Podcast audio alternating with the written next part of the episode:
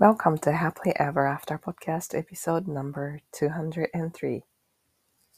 本日のゲストはバンコク在住で雑誌ストーリーのブロガーをされながら女性のためのキャリアデザインワークショップを主催されている磯田愛さんです。えー、もう雑誌のブロガーされていて、あの、ものすごくきらびやかな感じがする方だったので、ちょっとビビってたんですけども、なんかすごくあの、ライフチェ、なんかライフスタイルの変化に合わせて、その中でいろんな制約がある中でご自身のキャリアをどうやって活かしていくかっていうことを、あの、すごく考えていらっしゃったりとか、あと、旦那さんとのパートナーシップが素敵、素敵なお話をたくさん聞かせていただいて、あの、参考になることもたくさんあると思いますので、ぜひ最後までお楽しみください。そして、愛さんは今週、えー、以前、あの、こちらでもゲストに来ていただいた、キャリアマークの鎌田薫さんという方と、えー、駐在帯同されている方向けのセミナーをされるそうです。もしよかったら、愛さんのインスタグラムの方でチェックしてみてくださいね。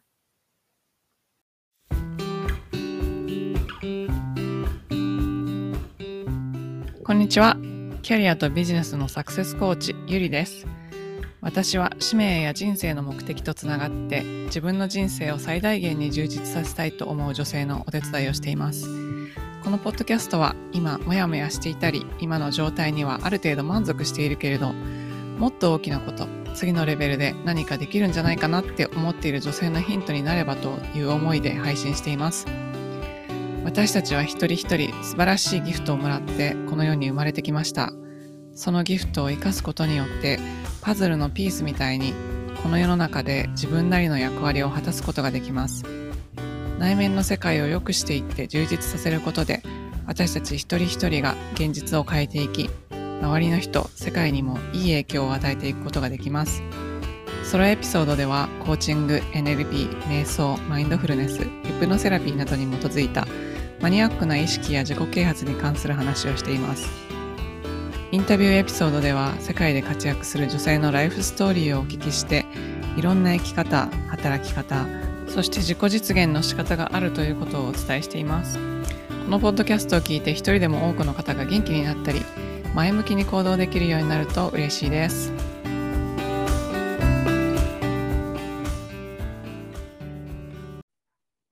のゲストはバンコク在住で雑誌ストーリーのブロガーをされながら女性のためのキャリアデザインワークショップを主催されている磯田愛さんです。愛さんは日本の大学卒業後 IT 企業にお勤めされていました。2019年から旦那さんのお仕事の関係でバンコクでの駐在生活をスタート。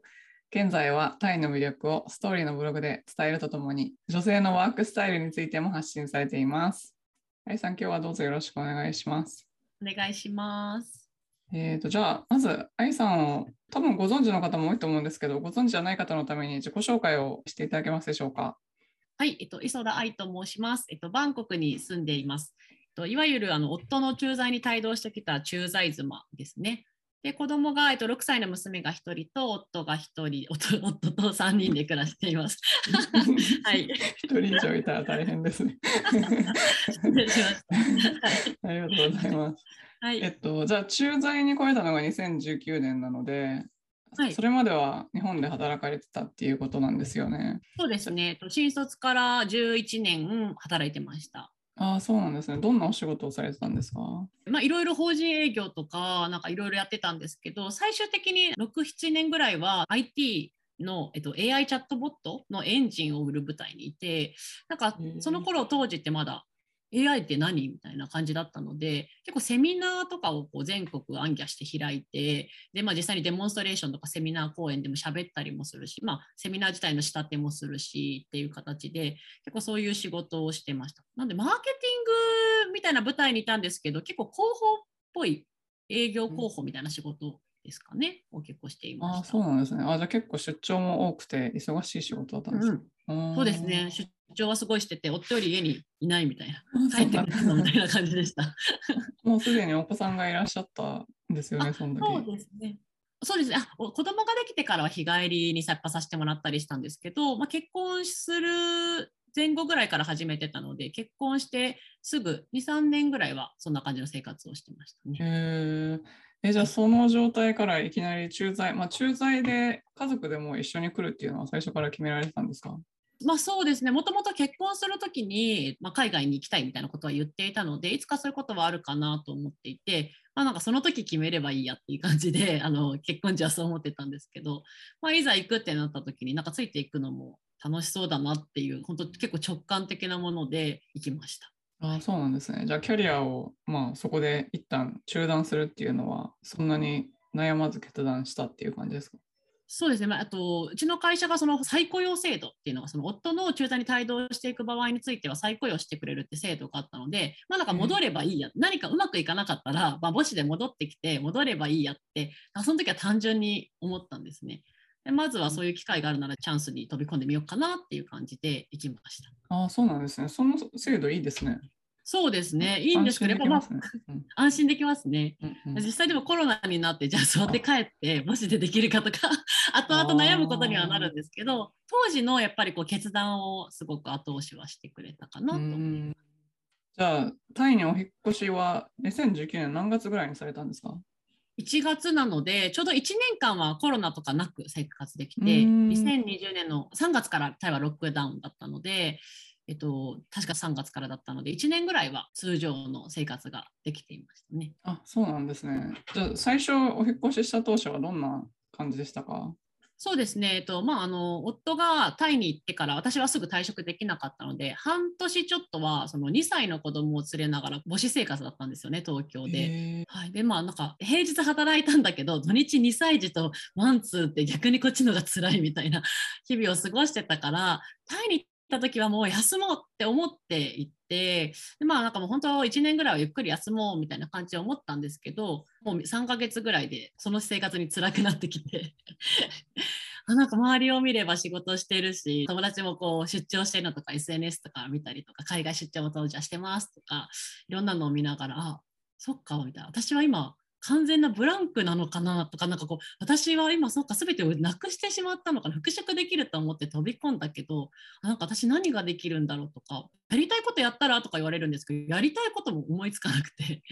ていう結構暗黒期に、タイに来て3ヶ月後ぐらいから突入しましたね。うん、そうなんですね。なんか駐在に帯同された方って結構そういう感じになる方多いですよね。なんかいろんなお話聞いてたら。ね、うんうんなんかいきなり忙しくしていたところから、すごい考える時間が増えたら、そういうことを考えてしまうとか、そういうことなんですかね。もそうだと思います。で逆にまあ駐在の中だけで閉じてればいいですけど、今 SNS でやっぱり見れるので、日本で活躍してる人とか、うん、そのやっぱ地続きでずっと生活している姿を見たときに、結構こう不安に思うっていうところはあって。やっぱり当時はなんかそれこそまあそういうのを見たくないなと思ったりとかなんかこうついてきてあげたのにみたいなことを急に自分で決断してきたはずなのに言ってしまったりとか思い出すだけでも結構モヤモヤってする感じですね。あじゃあその3ヶ月でそういう風になってからその後はどんなな何かをされたんですか？そうですね、もうとりあえずなんかやりたいことが分かんなかったから手当たり次第やろうと思ってそれこそ日本語をタイ人に教えること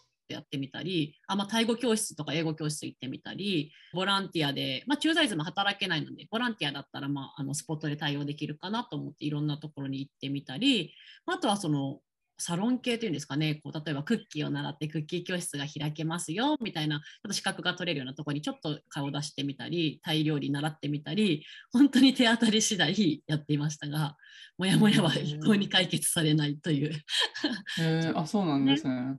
うん、えそでその状態でコロナに突入とかそういう感じですか？そうですね、割とコロナにそのまま突入して、結構ずっともやもやしたまんまで、なんか周りから見ると一見充実してるんですよね、習い事もしてるし、人にも会ってるし、なんか大生活楽しんでるねって言われるけど、うん、結構内面とギャップがあるままコロナになって、また逆に時間ができたので、じゃあなんかオンラインでなんかしようかなみたいな感じで、そこから結構変わりな、好転しだしましたね、私の場合。ああ、そうなんですね。あうん、え、そのコロナの2020年の時って、タイどんな感じだったんですか？タイは、えっと、ほぼ本当にまだ数名とかだったんですけど、もうロックダウンってことで、もう家にも出ちゃいけないし、週に1回買い物もなんかもうみんな手袋つけてマスクして、一瞬だけ行って帰ってくるみたいな感じで、もうゴーストタウンとかしていたと思います、当時は。でもうなんかお酒とかも飲みに行ったりとかもできないし、まあ、もう飲食店が全部閉まってしまっていたのでもうすべてひっそりと家の中で過ごす。えー、じゃあ旦那さんも家からお仕事されたんですか？そうです、そうです。でも娘もいるし、ですぐでもオンライン授業とかは始まったので、なんか割と、まだその時当時3歳、4歳なりたてとかそれぐらいだったので、まあ、むす4歳のオンライン授業なんてカオスなので、結構そこにつきっきりではあったんですけど、はい、そんな幼稚感じで。園幼稚園ですかそれは？幼稚園ですねオンライン。うんうんうん大変ですよね。うちもなんか娘同じ年だと思うんですけど、うんうんうん、幼稚園がオンライン授業でもうもう 大そう変ですよね。そうですよね。工作とかほぼ私が作ってるんじゃないかなみたいな。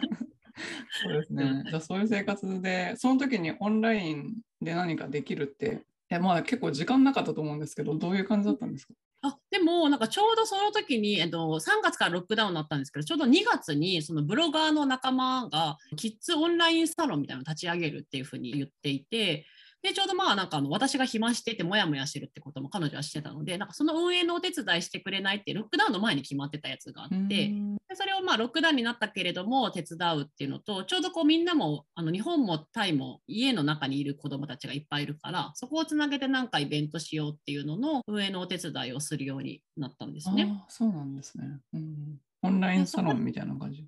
そうですねオンラインサロンですね。うんうんどんなことをされてたんですか、その時は。もうでもそこも手探りでなんか絵本をみんなで読んでみたりゲームをしてみたり、ちょっとお兄ちゃんたちはマイクラを作ってる画面を一緒にこう見せ合ってみたりとか、あとはそこに大学生のメンバーがジョインしてきてでそのこう教育のことを学んでる子とか社会福祉を学んでる子たちが入ってきてくれてこう3世代で子どもたちと、えまあ、Z 世代と私たちでこう交流したりとか。あとはもうちょっと落ち着いてからですけど、タイの児童養護施設の子どもたちとこうつないで異文化交流をしてみたりとか、なんかいろんなことをしてたんですけど、なんかそれをするようになって、少しずつ、なんかこう、そこのオンラインサロンにいるメンバーが結構こうフリーランスとか起業家の方たちが多かったりする。あとまあ、サラリーマンだけどパラレルキャリアで何か自分でやられてる方が多くて。そういう方たちと接するようになって、結構こう考え方が変わってきたというか、なんかそういう変化がありましたね。そうなんですね。えっと、そのブロガー自体はタイにお引っ越しされてから始めたんですか？そうです、そうです。タイに引っ越しした時ぐらいに決まって、で実際にブログを書き始めたのが、それから半年後ぐらいですかね。なんかこう、から書き始めました。うん、いうん、それはなんかやってみようと思ったなんか理由があったんですか？や、本当それは、なんかちょっと失礼な話になるかもしれない。何かこう、急に暇になった時に大変だよってのを言われてて、なんかルーチンで何かあるといいんじゃないかってのを言われていて、で、その時に、なんかそういったことをなんか知る機会があって、なんかあそれさせてもらえるなんて、たくさんの人に自分で一人でブログ書くよりも多分よっぽどね、あの読んでいただけるし、ありがたい機会だなってことでさせていただきました。ああ、そうなんですね。じゃあ、そのオンラインサロンをやっていたうんうん2020年から、今はなんかキャリアデザインのご活動をされてるんですけど、そのまで、それの間はどういうことがあったんですか？そう、えっと、その中、キッズオンラインサロンの中で、そのやっぱりこう自分で授業されてる人たちの話を聞いてて、なんか生き方が素敵だなと思って、なんでかってこう聞くと、やっぱりこうすごい自分と向き合ってる。サラリーマンの時って私そんなこと全然してきてなくて、会社の目標に対して何ができるかっていうこう今を見て生きてたけど未来に何がしたいかとかあなたの強みって何とか言われてもえ強みとかってなってうんでもみんな答えれるんですよね。私のビジョンはこうだとか。まあゆりさんも本当そうだと思うんですけど、そういうことが一切できなくて、あなんか私のモヤモヤはここにあるのかもって思ったのが一つと、あとは、その大学生、Z 世代のメンバーの中に就活生がいて、でその彼女が全然こう内定が鳴かず飛ばずだったんですけど、前の会社で新卒の採用とかのお手伝いもしてたので、採用面接官もしてたんですよ、そのスポット的ですけど。だからまあ面接官がどこを見るのかって分かるから、女子大生のその就活塾じゃないですけど、オンラインでこうちょっとサポートみたいなのをし始めたので、なんかそこがこう重なって、自分が何がしたいかなとか、自分の強みに向き合いつつ、その実際に女子大生に関わる関わりの中で、あこのキャリアをなんか軸にしていきたいな、うーんそんな変化。そうなんですね。じゃあ、なんか見たんですけど、あのブログで、キャリアコンサルタントの勉強、あもう資格を取られたんですか？勉強されてる それが、その通りに帰ってません。はい、もうちょっとあ先日本に帰らないといけないですね。そうなんですよ。国家資格で日本に帰らなくちゃいけあない。そうなんですね。あ、そっかそっか。なんか面接かなんかケーススタディかなんかがあるんですよね。そうなんですよ。でうんしかもそれも間空いてて、3週間ぐらいはなんか滞在しないといけないんですよね。ちょっとハードル高いですね、外国にねでも。だいぶコロナ落ち着いてきたからね、なんかすごい日本と行き来できて、サクッサクッと取れるか分かりませんが、取りに帰れたらいいなと思います。うんじゃあ、その現在のご活動っていうのはどういう活動をされてるんですか？今はそうですね、その大学生がきっかけだったんですけど、まあ、やっぱりオンラインのやり取りじゃなくて、まあ、オフラインでもやっていきたいということで、えっと、バンコクに住んでいる女性を対象にキャリアデザインワークショップということで主催しています。で具体的には3つやってて、1つが、えっと、個別のキャリアセッション。なんか例えば本帰国前でどんなことしたいか頭の中もやもやしてるから一緒に整理してほしいとか、まあ、来たばっかりの人がこのタイの生活何したらいいか分かんないから相談に乗ってほしいっていうことで、まあなんか本当にカウンセリング的に聞くだけの時もあるけど、まあコーチング的にワークを一緒にやって自分の思考の整理を付き合うような時もあって、ちょっと結構カスタマイズ性が高いので、まあそういう個別セッションと、あとはグループワークですね。そのメンバーがどうしてやっぱりつながることによって、結構こうみんなで後押しされて進めるみたいなところがあるので、グループワークと、あとその全体も個別セッションにも来てくれて、グループワークにも来てくれた人が70人ぐらいになるんですが、そのコミュニティを作っていて、そこでオンライン勉強会とかサワ会という感じでしています。で、個別セッションとグループとコミュニティって感じでやってああ。そうなんですね。お忙しそうですね、それは。そうなんですよでもゆるゆると、あのそんな多分ね、ゆりさんが思うほどのセッション数は入っておりませんが、で もゆるゆると楽しい感じでやっています。そうなんですね。タイに結構日本の方いらっしゃるんですか？あタイはすごい多くてあの、世界のランキングで言うと多分タイって4位とかなんですよ、日本人が住んでる国としては。ですけどやっぱ、知らなかった。なんかアメリカとか中国とかですよ。1位、2位がアメリカ、中国、オーストラリアとかだったと思うんですけど、まあ、国土のでも大きさがやっぱ違うので、バンコクっていう都市だけで見ると、多分世界一なんあの日本人学校は世界一です、あの日本人数が。なので、やっぱり。えな、なんでそんなにいっぱいいるんですか？日本の企業がいっぱい進出してるってことですか？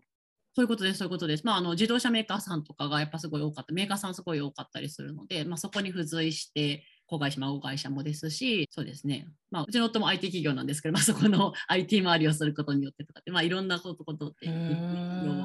すごく。なんかその、ななんですかリ、リジョナルオフィスみたいなのがバンコクにあるとかそういうことですか？そのその地域の国の。そうですね、どうなってるんです国によって違いますけど、そうですね、うんオフィスがあるのすごい意外、びっくりしました。あ本当ですか。うん。へえ、そうなんですね。じゃあ、えっと、タイって何語タイ語ですよね。タイ語ですね。うんうんいつもどうやって生活されてるんですか、普段の生活は片言のタイ語と英語を混じってなんかああ、英語も通じる感じなんですね。そうですね、会社とかでは、まあ、多分本当にあの会社によるんですけど、うちの夫は多分ほぼ英語でやってますし、なんかメーカーさんとかだとまあタイ語で多分やられる方とか、あと商社の方とかだと本当にタイ語教室にまずは行って、ペラペラになってから仕事始められて、え本当にタイ語でやられてる方もいて、それぞれ。私はもうタイ語と英語と片言で、なんかうん身振り手振りも交えながらやってる感じですね。ああ、そうなんですね。じゃあ、その、キャリアデザインのそういうワークショップとかカウンセリングとかに来られる方って、駐在の帯同できてる方が多いんですか？ほぼそうですね。やっぱ私自身がそうなってこともあるかもしれませんけど、ほぼ駐在妻の方で、あとは、えっと、現地採用とか駐在員、実際に自分が駐在員のママさんとか、あとは教育移住された方もいます。えー教育移住されてる方もいらっしゃるんですね。はい、教育移住されてる方もいます。あのマレーシアとかのね、なんかイメージが結構強いと思うんですけど、タイも数名いらっしゃって、え、小学校とかですか？そうですね、そこの方は小学生と中学生のお子さんがいらっしゃって、そうなんですね。ああ、え、今はお子さんはタイの学校に行かれてるんですか？幼稚園までは、えっと、タイにあるインターナショナル、アメリカ系のインターナショナルスクール行ってて、今は日本人学校に小学校からはああ。そうなんですね。ああ、じゃあ日本の小学校みたいなカリキュラムをやってくれる。あそうですね、そうですひらがなとかやってます。あ、そうなんですね。へえ、いいですね。じゃあ、今はキャリアを中断している女性のキャリアデザインっていうのが主にされてるってことですか、ありがとうございます。まとめてくださって。そうなんです。あの自分自身のやっぱり経験がきっかけになっているので、結構こうキャリア迷子になったりとか、セカンドキャリアに向けてすごく不安がある方っていうのを対象にやってます。うーんでもまあ自分を知ることみたいなことがやっぱり大事だなっていうのを自分の体験でも思っていて、その自分の強みとかが分かっってる人はやっぱ生き方もスマートだし強いしなんかこうぶれないなっていうのはすごく思うので結構こうそういうキャリアワークなのでなんか履歴書を書いたりするんですかとかたまに言われるんですけどそういうことではなくて結構もう自分をよく知るための本当自己理解ワークみたいなことが多いですねやってることのほとんど。そうなんですね。えっとそのやっぱ駐在に来てらっしゃる方ってもともと結構バリバリ働いてた方が多いですよねきっと奥さん。そうですね。ただ、まあ、あの、意外とですね、その、まあ、自動車の関連会社の方とかっていうと、あの地方から来られた方もいらっしゃってで、そういう方たちは割と専業主婦だったって方も中にはいらっしゃいます。ただ、体感的に、まあ、キャリアデザインに来る方とかだと、もう7、8割は、やっぱ日本では働いてましたって方が多くて、やっぱそういう方たちは急に亡くなって、本当私と同じ状況。今まではこう、まあ、受験にしろ、会社にしろ、こう周りからの期待とか、なんかこう求められるものに呼応してきてけれども、それでまあうまくいってたんだけど、急に何者でもなくなって、何したいって言われて分かんない。完全なブランクになることは不安だと。でもなんか何ができるかも分からないっていう方が多いですね。うんじゃあ、駐在期間とか分かんない方とかもいっぱいいらっしゃると思うんですけど、うん、その間に何か資格を取ってとか、何かキャリアアップのジャンプ台になるようなことをしたいみたいな感じなんですか、うんそうですね、そういう方もいらっしゃるし、なんか結構でも考え抜いた結果、例えばもう2年とかで決まっていて、なんか復職は決まってないんだけど、今なんかこの家庭の状況とかを見たときに、この異文化を子供と一緒に楽しむことが今の自分のなんかこう、やりたいことだっていうふうにまあ腹落ちして、全くキャリアがないことにあの落ち着く方もいらっしゃいます、自分と向き合った中で。ですけど、まあ、多くの方は日本に帰るために向けて、じゃあ何ができるかなっていうことで、なんかこう好きなことを極めてみたりとか、いろんなことを体験してみたりとか、まあ、それこそ資格を取る方っていうのも多いですね。うん、そうなんですね。それちょっとあの駐在員じゃなくて帯同できている人が働けないってすごいなんかすごい芝居ですよね。なんかでも正確に言うと会社によってはなんか現地採用で働くことを OK としている会社もまああるんですけどその結構経済的にデメリットがなんか駐在員のその扶養から外れてしまって現地採用で働いた方が結構収益的には減ってしまうみたいなことが結構あって。そこのリスクを負ってまでキャリアを継続したいっていうふうにちゃんと腹がくくれる人はその現地採用に飛び込めるんですけどやっぱなかなかそこまではいかないっていう人とかも結構いたりしてなんか一筋縄ではまああと会社からも働くこと自体を禁止されてる会社も結構あります。うんそうなんですね。えっとじゃあ女性がキャリアをデザインしていく上で大事だなって思うことは何ですか、うん、そうですね、まあ、さっきの繰り返しになるけどやっぱりまずは自分を知ることがすごい大事だと思います。あの特に私が対象にしている女性は駐在とか、まあ、転勤が多い日本に戻ってからも転勤が多い方が多いので結構そのやっぱ周りがどうかとかいうので決めていくと結構常にマイノリティな存在でやっぱ生きていくと思うんですよね。でそうなった時に周りはこうだからとか普通はこうだからに縛られてると本当に辛いなっていうのを私自身もそうだし周りを見ててそういう方たちを見ててすごく思うのでやっぱ自分を知って自分の軸で自分の幸せを定義してそこに合わせてどんな報道をしていくかっていうのを考えるのがめちゃくちゃなんか大事かなって思ってうんでも転勤族で自分のキャリア築くってすっごい大変ですよね。まあ、そうですね。だから結構そこはもう自分の中でそういうこと、まあ、どこでも働けるような仕事を選ぶとか、うん、まあ、いろんな方がいらっしゃいます。なんかこう、まあ、やっぱり場所を選ばずに働きたいっていう働き方を選ぶ方が多いですね。ああ、そうですよね。今はなんか普通の会社でもリモートで働けたりしますもんね。うんうんうんうん、そういう形で、だから結構ベンチャーに就職する人も多いです。でベンチャー企業で完全にフルオンラインみたいな形で再就職する人も多いですし、前の会社に戻ったけど、本社が東京なんだけど、例えば神戸でフルリモートで復職した人もいます。いろんなパターンが結構あります。そうなんですね。うん、うん、じゃあ、そのお仕事やってて、面白いこととか魅力って何ですか？そうですね。なんかやっぱり私自身が結構普通はこうみたいなのがそれこそすごい強い人間だったんですね。一般的にこう言ったらこうでしょみたいな、それ以外のことはちょっとありえなくないっていう結構こう 固定概念が強いタイプだったんですけど、なんかいろんな人のやっぱ人生を聞いてると、みんないろんな経験をしてるし、いろんな価値観を持っているので、なんかこう人のいろんな考え方に触れて自分自身の視野が広がるみたいなこともすごく楽しいですしあとやっぱり自分が関わったことでその人自身がすごく前向きになりましたとか何か会って元気になりましたとか、まあ、その帰国してからも本当に就職が決まったりとかするっていうのはやっぱ嬉しいですねその2つですかね。うんなるほどなるほど。えっと、じゃあ今度ご自身のことをお伺いしたいんですけどご自分の中でブレイクスルーがあった出来事があったらその前後でどんなことを考えててどんなふうに変わったかみたいなのを教えていただけますか？一つこれっていうのは多分なくてですね考えてみたんですけど。でもすごい10年前と違うなって思っていてでなんでかなって考えたら多分夫夫な気がします。夫との出会いと夫と一緒に住み出して夫の言葉を すごいインプットするようになった。夫の行動をすごく目にするようになってそのなんかインプット量の割合が夫が増えたことが結構影響が大きかったなっていうふうに思うんですよね。旦那さんどんな方なんですか？旦那はですね、なんかまあ、でもすごい安定していて、なんかこう、機嫌が悪いとかまあほぼなくて、朝から晩までなんか同じ感じの人で、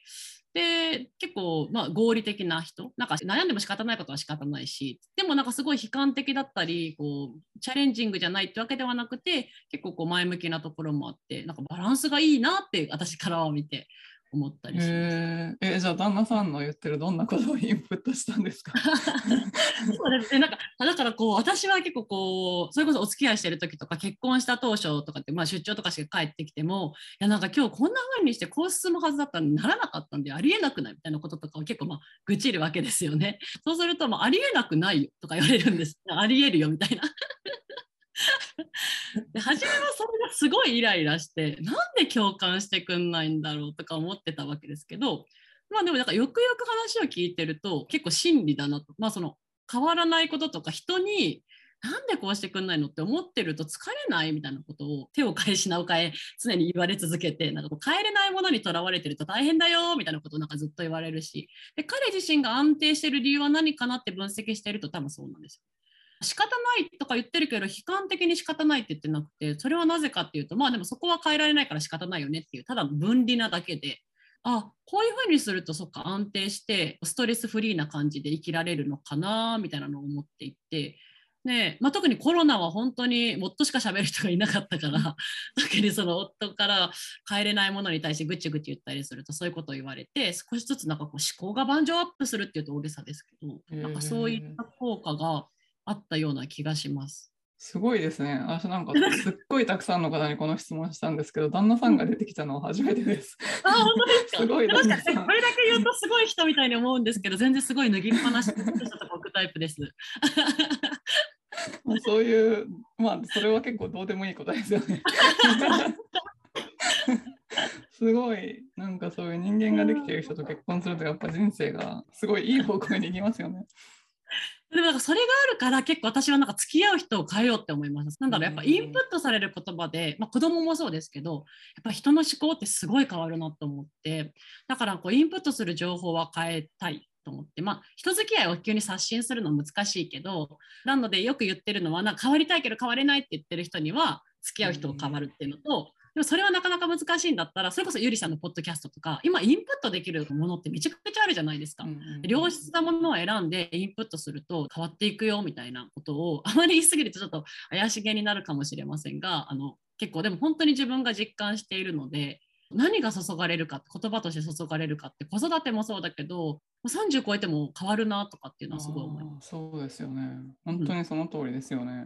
す。うんそう、だからなんか子供に対して言う言葉とか本当に大事ですよね。うん、なんか本当に常々同じ事象があってもやっぱ捉え方って千差万別でそこでどう捉えてどう言葉をかけるかってすごいやっぱ影響するじゃないですか子供の価値観とかにも。でやっぱ子供だけじゃなくて本当、うん、いくつになっても関係するなっていうのをなんか振り返って思ったりします。あーすごい、なんかパートナー選びの大事さを すごい、今すごい思いました。なんかちょっと持ち上げすぎたかもね。えっと、じゃあ、これからどんな世界を作って、その中でどんな役割を果たしていきたいっていうのがありますか？そうですね。これなんかパブリッシュされるの多分7月ってお伺いしてるので、あのあれなんですけど、あの実は8月に私マレーシアにスライドが決まりました。転勤が決まって。えー、そうなんですか？なんかあの私ちょっとね日本に帰るかなと思ってたら、ちょっとこう人生がだいぶあの方向が変わりまして。えーこう復職がすぐすぐには難しい状態に、まあ、ちょっと一見ネガティブな状態に今あるんですけど、まあ、でもなんかだからこそやっぱり思った通りにいかなかった私がどう歩むかって結構こう伝えれるものがあるんじゃないかなと勝手に思っておりまして、まあ、そういう生き方をマレーシアで3年4年いるのか分かんないですけどしていきたいなっていうのがあります。なのでまあそれをね、その駐在妻とかその日本でも転勤してる同じような状況の方たちっていっぱいいると思うのでそういう方たちにこう結構ちゃんと自分のリアリティを持って温度感を持って伝えて少しでも生きやすくなったり、まあ、そういう状況だけどこう変えれるものとかそういったものに目を向けながら前向きに生きる女性を増やしていきたいなっていうふうに思います。あのなんか環境の変化とか外部のコントロールできないものがありながらも自分の力でみたいな感じですか？そうですね、そうそう。やっぱ変えれないものが本当多いなっていうのはやっぱこう痛感したんですよね。まあねサラリーマンでいる以上やっぱり会社の方針ってそんなにねもう特に人事なんて急に変わったりとか、スケジュールが前倒しになるのは当たり前だと思うんですけどその中でそこを嘆いても仕方ないし、であればまあそこの場所でどう生きるかとかあと究極なんかじゃあ母子で帰るっていうのも 夫には言ってないですけど、まあ、選択肢の一つでは あるのでそこも踏まえて自分でそれこそデザインして生きていきたいなとかっていうのは思います。なるほどそうなんですね。ありがとうございます。じゃあ今度今もやもやしてるけどこれから自分の道を作っていきたいなって思ってる人に一歩を踏み出すアドバイスがあれば教えてください。でもそれはあのよく私もそれ聞かれるんですよね。タイに来て多分おそらく70人ぐらいの女性に会って 結構その質問多いんで今なんかとりあえずもやもやしてなんか即効性があるのないですかとか言われるんですけどでも本当にインプットを変えると出会う人を変えると私は思います。で今は特にあの Voicy とか聞く習慣とか Voicy とかポッドキャストを聞く習慣がコロナで増えたじゃないですか、まあ、YouTube もありますし、もう本当、ね、片耳だけ、ね、刺しとけば、子供にこうやってやっとけばバレないし、子育てよくないのかな。でも、まあ、いつでもどこでも、そのいいインプット、良質なインプットができる環境があるから、もうなんかそんな今更ね、この、そんな会いたくないなっていうランチに無理に行ってるんですとかって、ぐちぐち言うんじゃなくて、まあなんかもう、そこも少しずつフェードアウトできるならしちゃったらいいと思うし、なんかそれ以外のところで変えれるところっていっぱいあるから、良質なインプットをしていくっていうのが、すごい自分の考え方も変わるし、考え方が変わるとやっぱ行動も変わるから、なんかすごいそれが一番遠回りなようで即効性が高いと思います。うんそうですね。なんか私もずっと会社員だった時 YouTube とかポッドキャストをずっと聞いてたんですけど、なんか最初の頃ってやっぱり固定概念がすごくていや今更この年で新しいコミュニティなんかどうやって知り合うのみたいに新しい人とどうやって知り合うのみたいな感じだったんですけどそういうのをずっと聞いていくうちになぜかコミュニティが見つかり、なんかそういうことを考えている人が周りにいるようになってみたいななんか不思議ですよね。いや本当そうですおっしゃる通りなんかそういうのを聞いているとそこのアンテナが開くというかなんか見えるように今まであったはずなのに見えてなかったものがなんか見えるようになったりとかして結構変わりますよね。うん、だからすごいなんかゆりさんがやられてる活動とかもなんかすごいなと思います。でいろんな人のねいい変化を呼び起こすものですよねって思います。こうやってなんか愛さんみたいにあのインタビューに答えてくださってなんかそのライフストーリーを聞くことによってすっごい自分もなんかできるみたいに思って実際に行動されるリスナーさんとかがいっぱいいらっしゃるので、そうそうすごい本当にありがたいです。いやありがとうございます。そんなお声がなんかそんなゆりさんの素晴らしいゲストの皆様の中に入れていただいての光栄です。いやありがとうございます。じゃあえっと最後なんですけどおすすめの本があったら教えていただけますか、はい、おすすめの本はあの私の母校の学園長の本なんですけどめっちゃ中妻に行ったし置かれた場所で咲きなさいです。これなんか渡辺和子さんっていうシスターなんですけど結構あの金スマとかテレビとかにも最後あのねお亡くなりすごく有名な方ですよね。このノートルダム精神っていうところに、広島のノートルダム精神が私の中高の母校なんですけど。そうなんですね。